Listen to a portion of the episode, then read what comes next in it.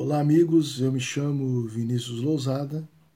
Sejam bem-vindos ao meu canal Educação e Espiritualidade, um canal em que eu me dedico a refletir sobre a doutrina espírita a partir das obras fundamentais e clássicas do Espiritismo. E nós vamos prosseguir na reflexão que temos nos proposto a fazer em torno da obra O que é o Espiritismo. Livro que este ano comemora 160 anos da sua primeira publicação, obra apresentada por Allan Kardec como uma das fundamentais da doutrina espírita. Vejamos o conceito que o nobre codificador estabelece do Espiritismo no preâmbulo dessa obra. Diz o mestre Allan Kardec: O Espiritismo é ao mesmo tempo uma ciência de observação e uma doutrina filosófica. Como ciência prática, ele consiste nas relações que se estabelecem entre nós e os espíritos. Como filosofia, compreende todas as consequências morais que dimanam dessas mesmas relações. Observemos, então, como Allan Kardec conceitua o Espiritismo nesse primeiro momento.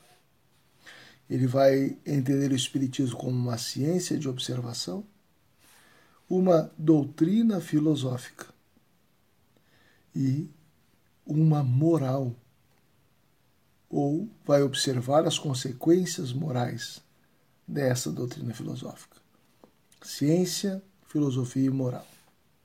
Como ciência, ele nasce no século XIX, quando Allan Kardec começa a desenvolver um método de observação e dedução dos fenômenos a partir da realidade.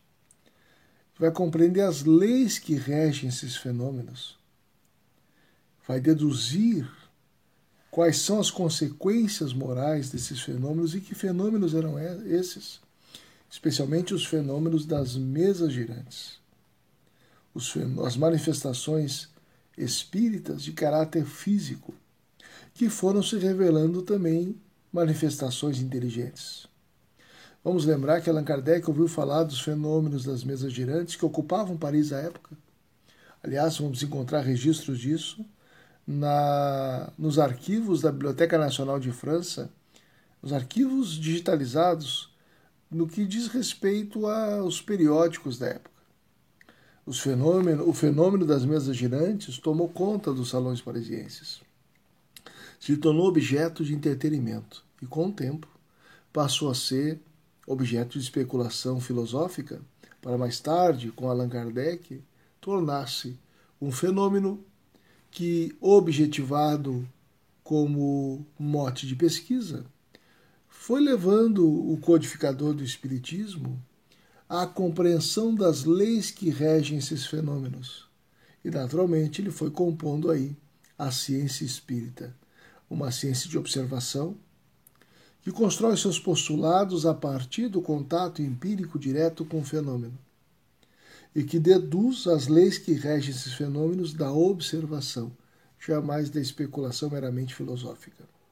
No entanto, Allan Kardec teve coragem, como o professor Rivaio, de estabelecer um corte epistemológico. As ciências, de maneira geral, estudam aquilo que se enquadra aos seus paradigmas, a sua rede de compreensão de um fenômeno. Ele faz um caminho diferente. Ele vai compreender o fenômeno para daí compor a partir dele, com as lentes ajustadas da pesquisa, uma ciência, a ciência espírita.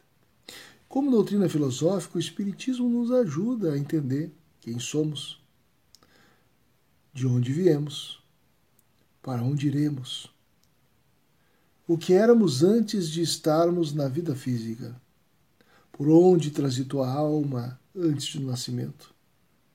Mas também entendemos que o Espiritismo, que há a vida futura, a vida espiritual, que a consciência prossegue a viver apesar do corpo ter morrido. Que nos revela o Espiritismo a realidade do mundo espiritual. E como doutrina filosófica, nos ajuda a construir um sentido existencial com base nos seus postulados fundamentais que nos falam da existência de Deus, da comunicabilidade com os espíritos, da imortalidade da alma, da reencarnação e da pluralidade dos mundos habitados. Indo adiante, nós vamos perceber na filosofia espírita a explicação para uma série de fenômenos que até então nós não tínhamos explicação.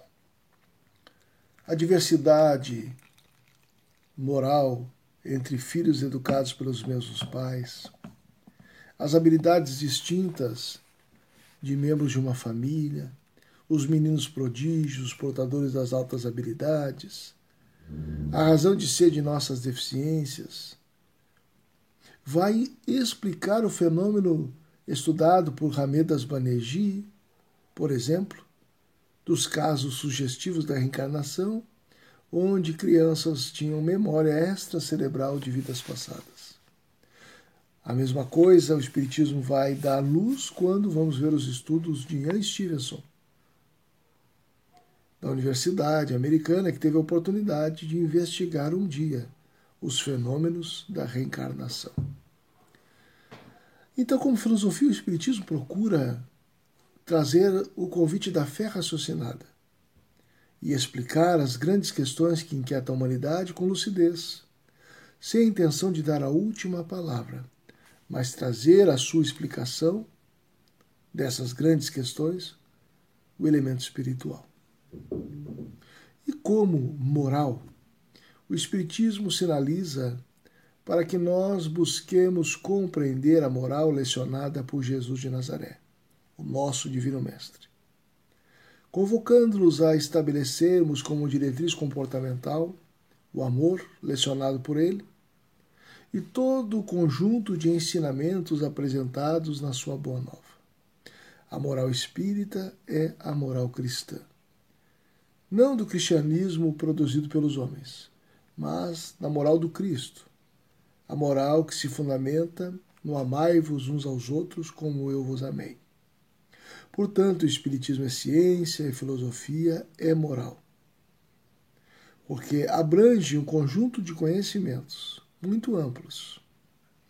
Como ciência, nós podemos dizer que ela é inclusive transdisciplinar, porque dialoga com várias áreas de conhecimento.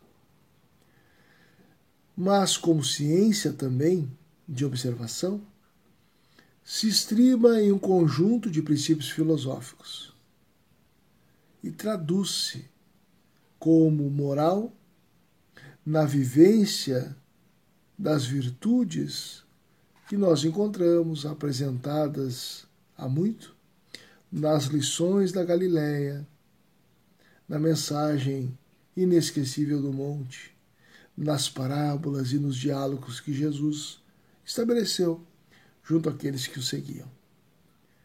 O Espiritismo, do ponto de vista moral, ensina o que ensina o cristianismo de Jesus, recomendando-nos uma conduta ética reta no fazer aos outros o que nós gostaríamos que os outros nos fizessem, recomendando-nos o amor ao próximo, o perdão aos inimigos, a postura do cumprimento do dever, da responsabilidade, da ética